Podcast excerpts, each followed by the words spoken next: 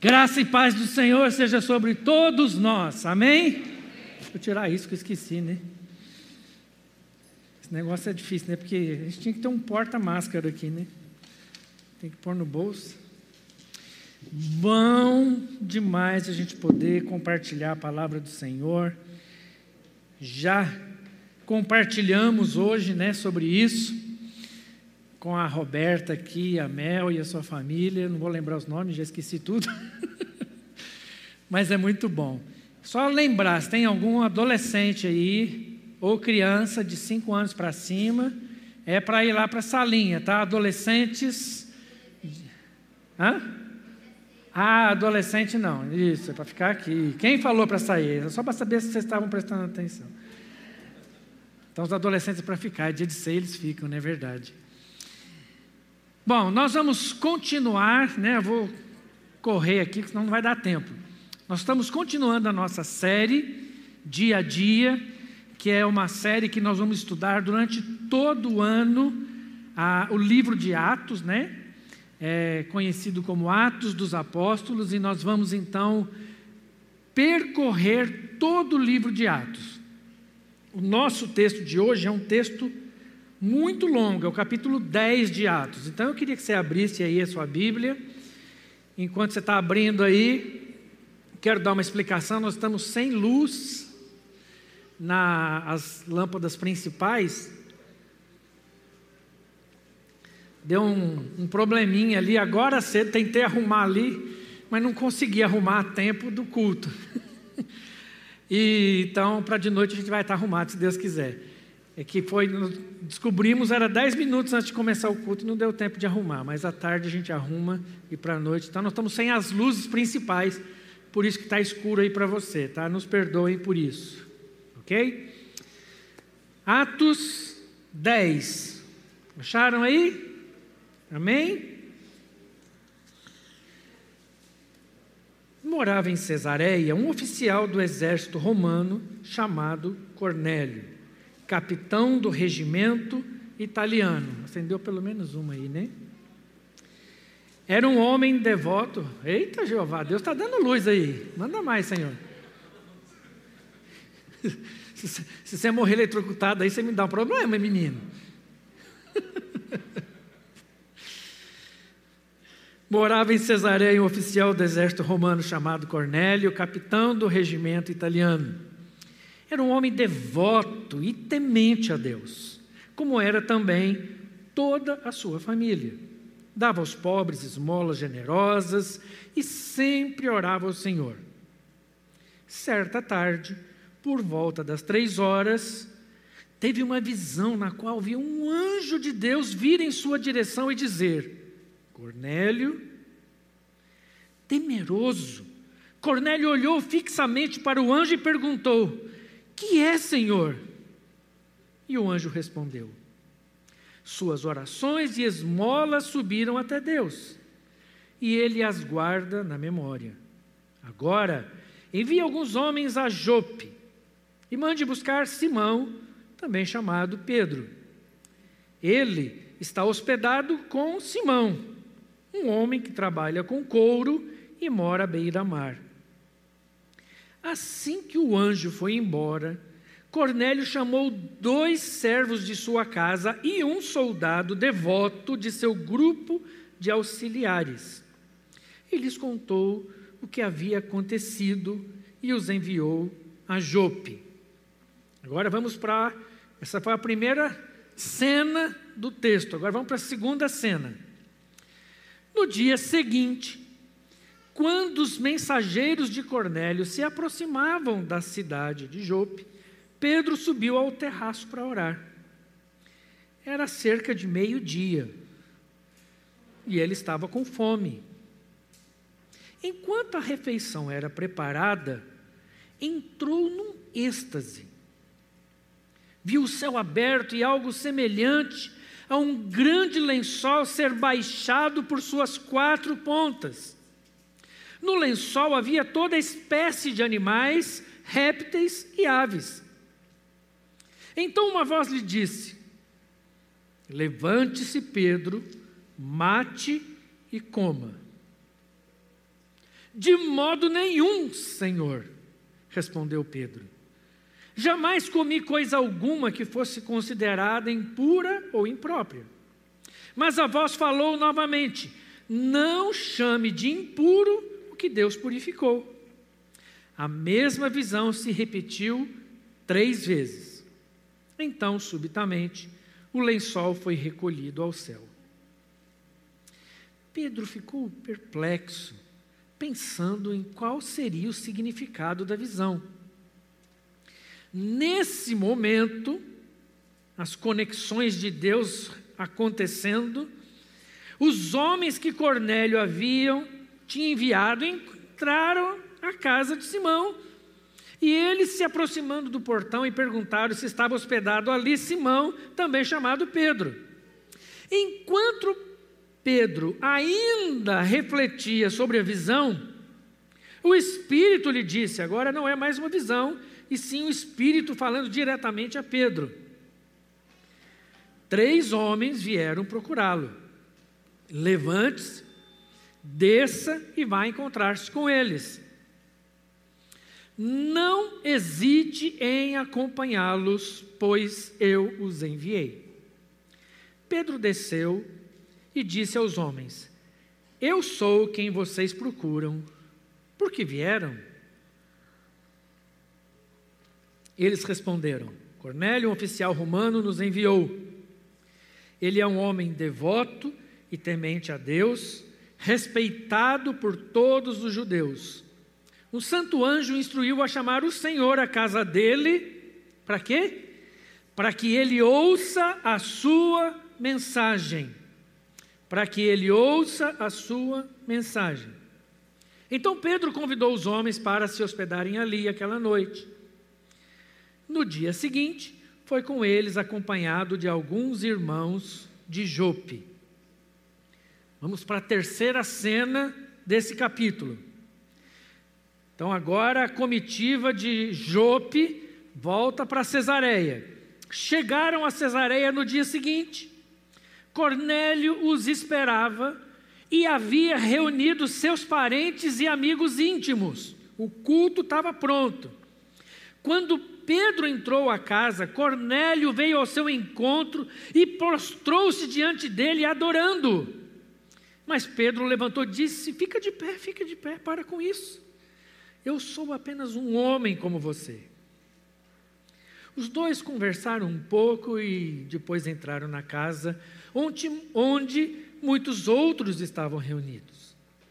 Pedro lhes disse: Vocês sabem que as nossas leis proíbem que um judeu entre num, num lar gentil como esse, ou se associe com os gentios. Na verdade, essas leis aqui são as tradições judaicas e não a Torá, ou o Antigo Testamento. No entanto, Deus me mostrou que não devo mais considerar ninguém impuro ou impróprio. Por isso, vim assim que fui chamado, sem levantar objeções.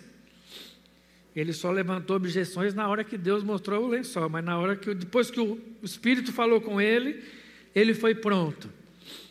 Agora digam, por que vocês me mandaram ou vocês mandaram me buscar?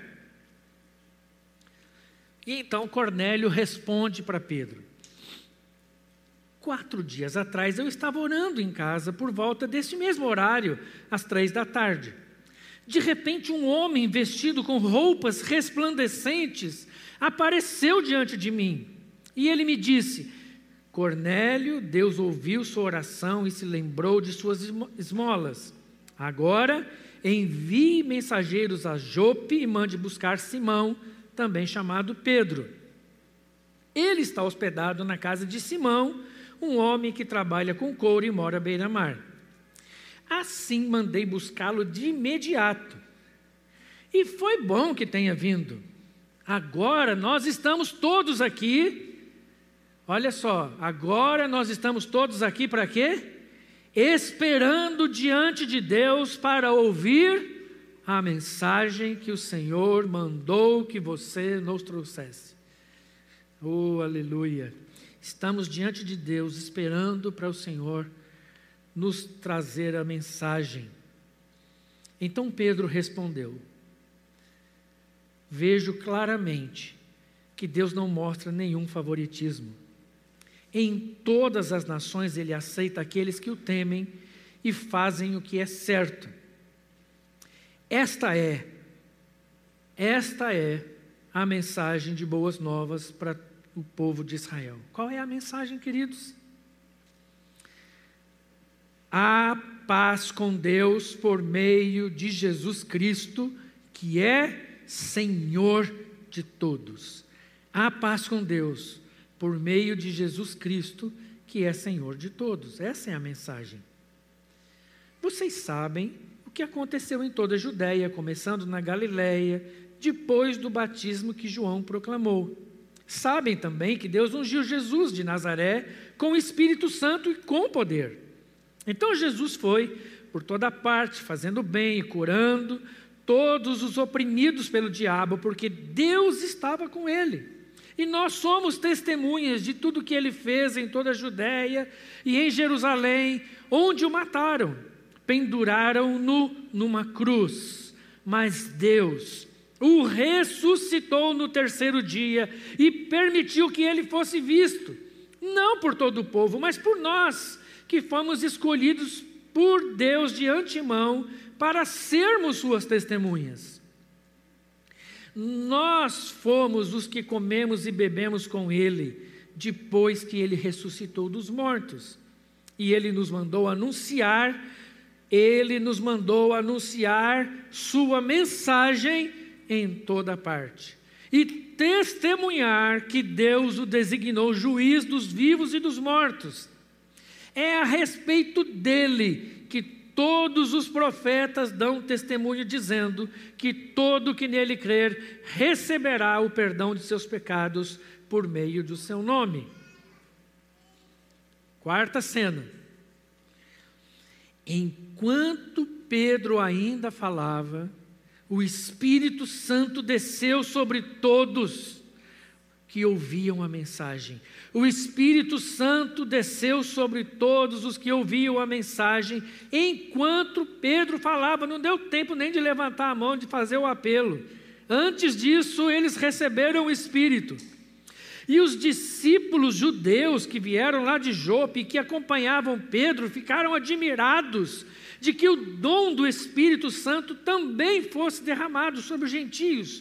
Como que eles souberam disso? Pois os ouviram falar em outras línguas e louvar a Deus. Pedro perguntou: Pode alguém se opor a que eles sejam batizados agora? e que, como nós, também receberam o Espírito Santo. Então ordenou que fossem batizados em nome de Jesus Cristo.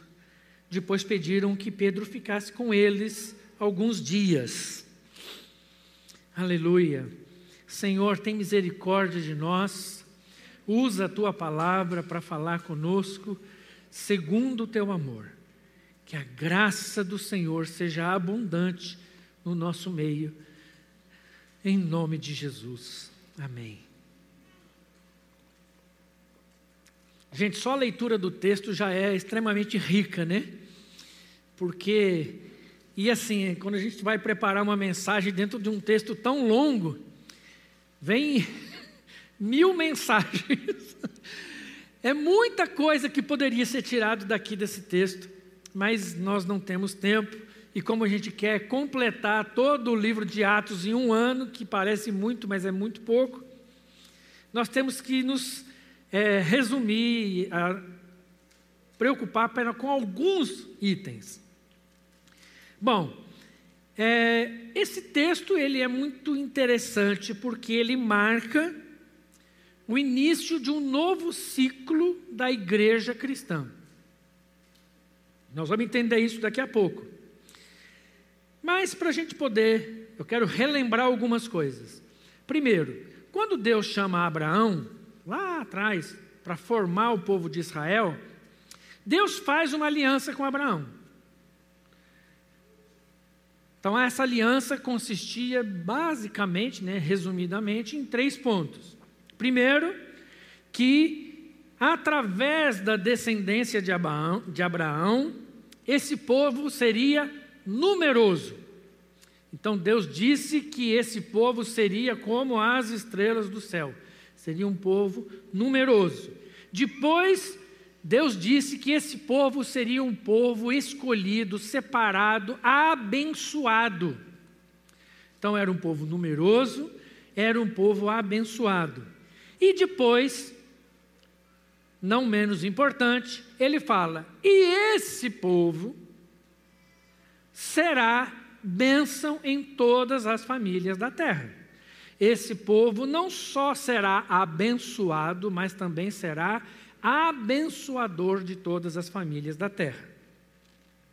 E os judeus, durante muitos e muitos anos, e alguns até hoje, entenderam as duas primeiras partes, em que ele seria um povo numeroso e que ele seria um povo abençoado. Então, porque Deus havia escolhido esse povo dentre as nações e os abençoou com fertilidade e os abençoou com a sua presença. Mas eles têm muita dificuldade de entender como eles seriam abençoadores de todas as famílias da terra. Tanto é que todo o projeto, tudo que acontecia lá entre os judeus, eles entendiam que Deus era para eles e tudo que acontecia era para eles. Bom, tendo entendido isso, nós vamos para o texto. E o nosso texto começa com um soldado, um, é, um graduado, né, um oficial do exército romano. E é interessante que, se a gente vai lendo todo o livro de Atos, a gente vai percebendo, porque a gente tem que lembrar para quem que Lucas está escrevendo esse livro. E conforme a gente vai lendo o livro de Atos, a gente percebe que Lucas vai nos levando e o livro termina onde? Lá em Roma. Então a gente percebe que Lucas está levando os seus leitores para se aproximar de Roma. E agora, então, ele pega Cornélio, um romano autêntico, um oficial do exército romano, um homem sólido e lúcido, um oficial do exército mais temido do mundo inteiro. Ele morava em Cesareia, e Cesareia era onde ficava a guarnição mais importante do Oriente. Cesareia havia sido construída por Herodes o Grande, é um porto construído naquele momento histórico, onde as embarcações ali naquele mar, no mar Mediterrâneo, o mar é muito agitado, então ele construiu uma muralha de pedra onde os barcos pudessem entrar e se atracar de forma segura.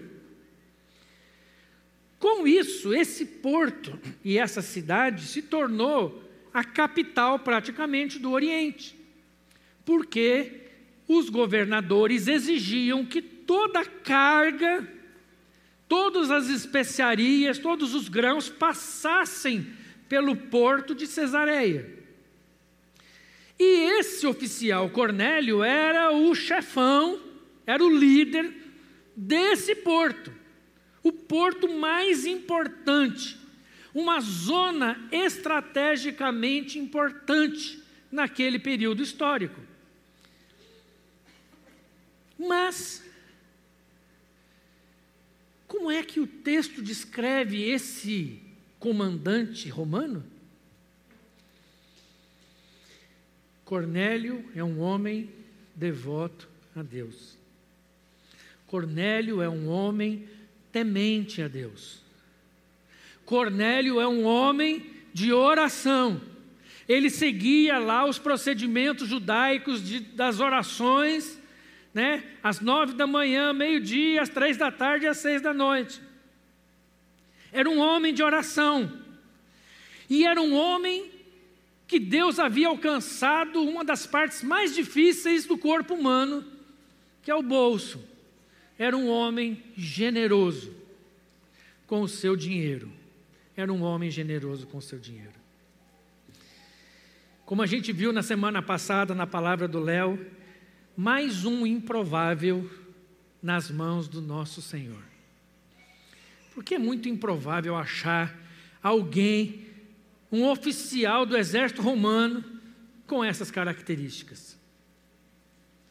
Do outro lado, nós temos Pedro, que estava a, lá em Jope, mais ou menos 50 quilômetros de Cesareia, e Pedro é o oposto do oficial romano. Ele é um líder da igreja, mas um homem simples, um pescador, sem grandes instruções, mas é um líder ou um dos principais líderes da igreja nascente. Também um homem de oração, também um homem temente a Deus. E era um homem que estava tentando aprender a ser generoso com a maior riqueza que um homem pode ter ele estava aprendendo como lidar com toda a riqueza que Deus havia colocado nas mãos dele. Ambos têm uma visão. E é interessante que as visões são completamente diferentes. Mas o Senhor fala com cada um segundo a necessidade de cada um. Com o Cornélio, que enxerga, Cornélio estava de fora do reino. Ele não era um judeu, ele era um gentio. E ele olha para os judeus, ele olha para o reino de Deus como alguém que está na janelinha de uma sala, vendo o culto rodar. E ele está lá, e aí, conforme o pastor prega, ele fala amém, amém, mas ele está do lado de fora ainda. Mas é alguém que está doido para entrar. E para esse homem, Deus fala assim: Olha, eu estou vendo o seu coração, eu estou vendo o seu interesse no reino. As suas orações chegaram até mim, as suas boas ações, o seu coração generoso revela revela que você tem real interesse em me conhecer. Então eu vou te levar a me conhecer. Já com Pedro, a visão de Pedro é o quê? Eles não costumavam comer ao meio-dia. Os judeus normalmente comiam às nove da manhã, tinham uma primeira refeição, um desjejum, e depois eles iam comer de novo no final da tarde, normalmente após a, a, a oração das três horas da tarde. Então, ou seja, no final da tarde. Então, esse era o costume alimentar judaico. Mas nós não sabemos por que Pedro já era meio-dia e ele ainda não tinha comido. Como era o horário da oração, ele subiu no terraço. Com certeza, uma vista maravilhosa do mar Mediterrâneo, para buscar o Senhor, para orar. E ele com fome, solzinho do meio-dia em Israel, né? Com fome. Qual é a visão que ele tem? De comida. Um lençol cheio de coisas para comer. Porém, nesse lençol haviam animais puros e impuros, misturados. E só o fato desses animais estarem misturados já dava trimelique, né? Não sei se vocês conhecem essa expressão dava gastura num judeu ortodoxo. Por quê? Como assim? E junto com a visão, uma voz que diz: mata e come.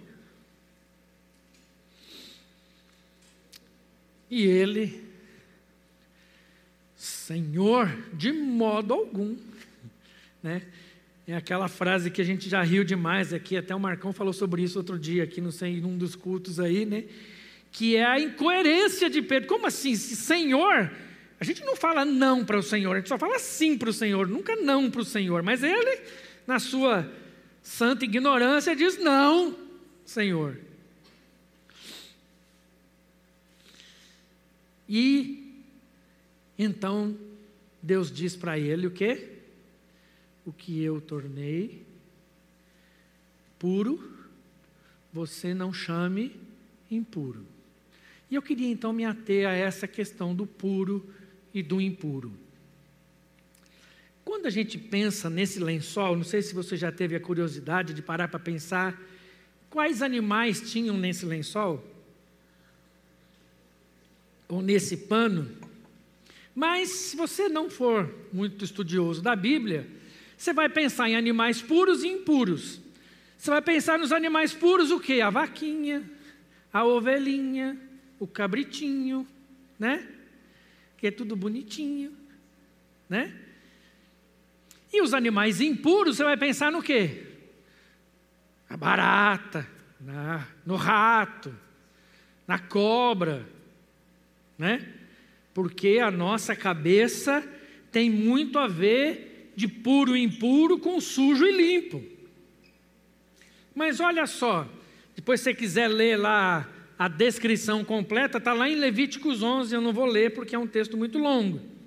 Mas, por exemplo, o camelo e o cavalo são impuros. Porque a regra de ser um animal puro era que ele tinha que ruminar e ter o casco fendido. O casco do, do pé fendido.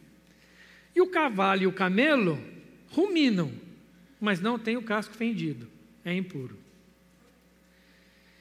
O coelho, que é tão bonitinho, que facilmente a gente colocaria no lado dos animais puros, é impuro, porque rumina, mas não tem o casco fendido. O porco, o porquinho, que para nós, né, é uma delícia, tem o casco fendido, mas não rumina, então é impuro. Dos animais que vivem na água, apenas os que têm escamas e barbatanas. Então, os peixes de couro estão todos fora. Todos os frutos do mar estão fora. Dos insetos, que a gente não colocaria nenhum nos puros, quase todos são impuros, menos os que pulam, tipo grilo, gafanhoto, esses são puros, esses você pode comer sem nenhum problema. Mas sabe por quê? Porque na nossa cultura, quando a gente pensa esses animais, a gente pensa muito em estar limpo do nosso ponto de vista e sujo do nosso ponto de vista. Mas quando a gente vai olhando para as explicações, bíblicas e a gente vai entendendo a palavra de Deus, a gente vai entender que isso são escolhas que Deus faz ou fez. São simples escolhas de Deus. E o nosso problema é que nós entendemos que as coisas devem ser segundo as nossas escolhas e não segundo as escolhas de Deus. E quando a gente vai trabalhar de puro e impuro, a gente também liga isso à nossa forma de entender o que é pecado. Porque para nós, pecado tem a ver com sujeira, a gente liga pecado à sujeira. E liga santidade à limpeza. Quem tem mais de 80 anos vai saber uma musiquinha que a gente cantava, que é o sabão Lava o meu rostinho, lava os meus pezinhos, lava as minhas mãos. Mas Jesus, para me deixar limpinho, quer lavar o quê? Como é que lava o coração? Porque está sujo, né? Então a gente tem essa ideia de que pecado é sujo e santidade é limpo. Mas não é assim que a palavra de Deus nos apresenta pecado e santidade. Pecado está muito mais ligado a trevas, a escuridão, porque pecado na Bíblia é estar longe de Deus. E quanto mais afastado de Deus eu estou, mais na escuridão eu vou ficar. E santidade tem a ver com se aproximar de Deus. E se aproximar de Deus, a sua luz nos ilumina. Então, pecado são trevas e santidade é luz. Por que isso é importante? Pode parecer apenas forma de apresentar, mas não, sabe por quê? Porque quando a gente pensa que pecado é sujeira e santidade é limpeza, se eu estou limpo e me aproximo de alguma coisa suja, o que, que acontece? Hã? Não ouvi, fala alto aí. Eu fico sujo. Se eu estou limpo e me aproximo da sujeira, eu fiquei sujo. Mas se a gente entender como luz e trevas, olha como muda. Eu sou a luz, porque o Senhor está em mim. Certo? Quando eu tenho o Senhor na minha vida como luz, e eu me aproximo agora das trevas. O que, que aconteceu com as trevas? Foram dissipadas. Mudou tudo. Porque agora eu me aproximo da escuridão. Porque eu vou influenciar a escuridão. Ou seja, todo o nosso trabalho e todo o nosso esforço não é de se afastar das trevas. O nosso principal esforço e trabalho é se aproximar do Senhor, é se aproximar dessa luz, porque quanto mais dessa luz, isso é uma convicção na minha vida, menos as trevas vão influenciar.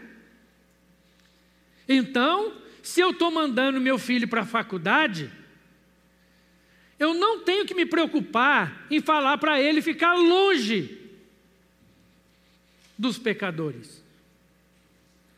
Qual deve ser a minha preocupação? Fique perto de Deus. Fique perto de Deus. Porque é o conhecer e prosseguir em conhecer ao Senhor que vai gerar em nós uma identidade, uma convicção de quem eu sou. Então, independentemente de onde eu for, independentemente de onde eu estiver, a luz do Senhor vai brilhar. Quando eu sei quem eu sou no Senhor, não só a luz do Senhor brilha em mim, mas a luz do Senhor livra quem está perto de mim da escuridão. Então eu sou como que uma lâmpada, uma vela, que conforme eu vou chegando perto de alguém que não conhece o Senhor, a pessoa parece que vai enxergando o que ele não conseguia enxergar. Ele começa a perceber coisas que ele não conseguia perceber. E eu não fiz nada, eu só me aproximei. Só cheguei perto.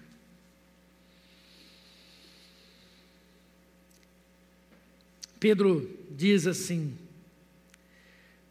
Lá no verso 34 ele diz assim: Vejo claramente que Deus não mostra nenhum favoritismo.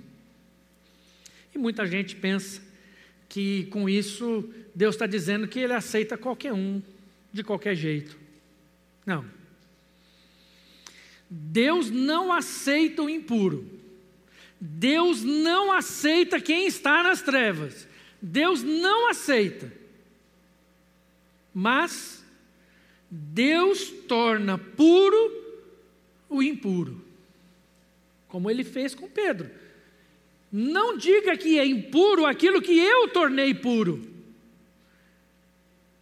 Não diga que está nas trevas aquele que eu iluminei. Essa é uma ação exclusiva de Deus em direção aos outros. Só que Deus não faz isso diretamente. Deus não foi lá e iluminou Cornélio com o entendimento de quem ele era. O que, que Deus fez? Deus usa pessoas e Deus fez todo. Imagina a confusão disso tudo que aconteceu nesse texto aqui, gente. Estava lá Cornélio, lá em Cesareia, Aí Deus fala com Cornélio. Aí depois fala com Pedro lá em Jope. Aí Cornélio tem que mandar três pessoas para Jope, andar 50 quilômetros, é um dia de caminhada. Depois, aí Pedro tem que ir lá, ter outra visão, passar por cima de preconceitos que ele tinha.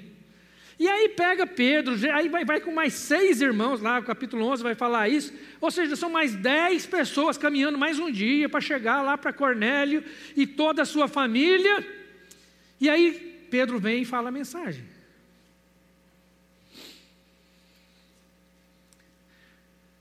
Sabe por quê, queridos?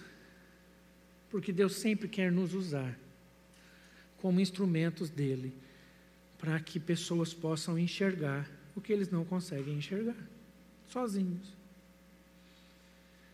Deus sempre vai fazer você sair do seu lugar.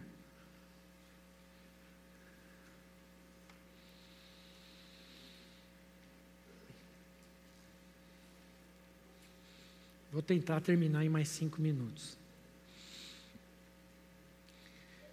Agora, agora, essa igreja reunida ali na casa de Cornélio, está pronta para receber a mensagem.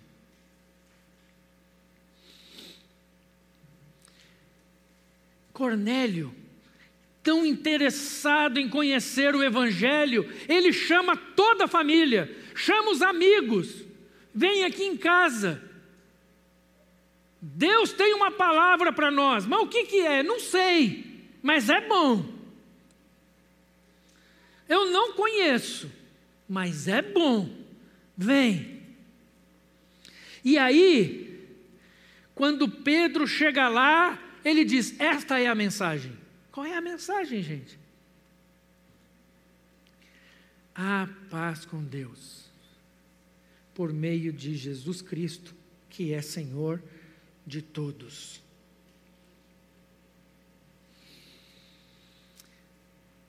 Verso 43. É a respeito dele que todos os profetas dão testemunho, dizendo que todo que nele crer receberá o perdão de seus pecados por meio de seu nome. Sabe qual era a mensagem que Pedro tinha para todo aquele povo? Se Jesus Cristo é Senhor na sua vida, há paz. Agora, vocês, têm, vocês conseguiram montar aí na cabeça todo esse movimento que Deus fez? E Pedro fala lá: se vocês entenderem que Jesus é Senhor sobre a vida de vocês, vocês vão viver em paz. Vamos embora, acabou a mensagem.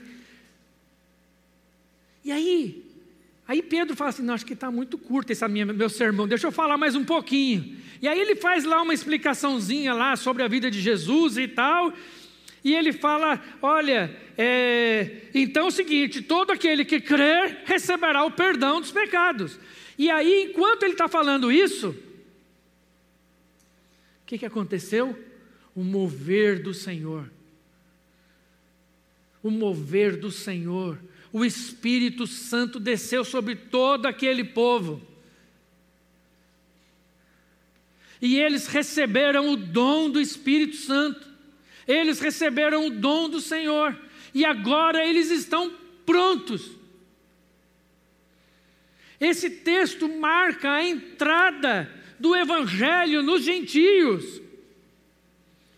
É gente que não era judeu, não era nem judeu, nem samaritano. Lembra lá em Atos 1,8, quando Jesus diz: Vocês serão minhas testemunhas em Jerusalém, Judéia, Samaria e até os confins da terra. Os gentios aqui, agora, através de Pedro, são capacitados pelo Espírito Santo para levar o Evangelho a todo mundo, a todas as nações. Porque agora Pedro entendeu: Deus não faz acepção de pessoas, todos aqueles que estiverem dispostos a crer e a temer e a entregar as suas vidas e entender que Jesus é Senhor sobre a vida deles. Todos esses serão revestidos com o Espírito Santo. Todos esses vão viver em paz. Vão viver em paz. Sabe, meus amados, essa é a palavra do Senhor. A mensagem do Senhor para hoje é: se Jesus Cristo for Senhor sobre a sua vida, há paz. Há paz. E se você crer que Jesus é o Cristo, aquele que venceu e morreu e ressuscitou, há perdão para os seus pecados.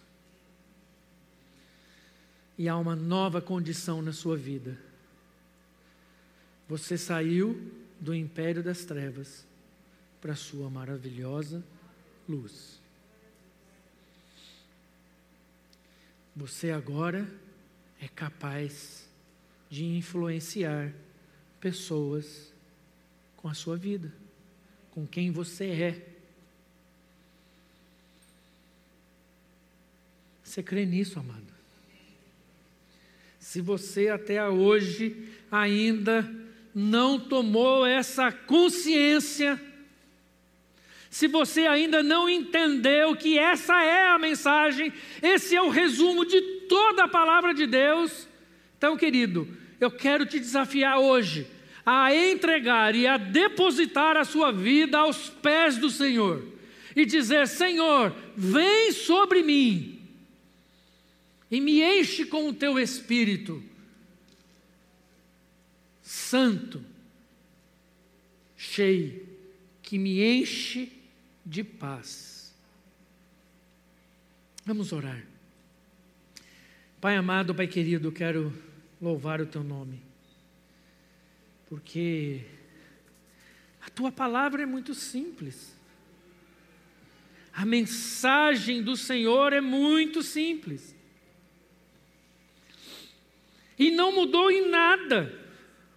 Mas o Senhor age, move na história para nos alcançar. Faz pessoas atravessarem o mar,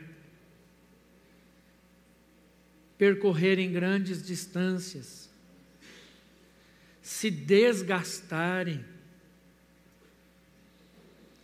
deixarem as suas famílias, investirem todo o recurso que têm, só para iluminar mais uma pessoa, só para trazer luz para mais uma família, só se é que a gente pode chamar de só, para transformar mais uma vida. Ó oh Deus, nós somos aqueles que o Senhor quer alcançar nessa manhã com a sua misericórdia. Visita-nos, Senhor, em nome de Jesus. Aleluia. Amém.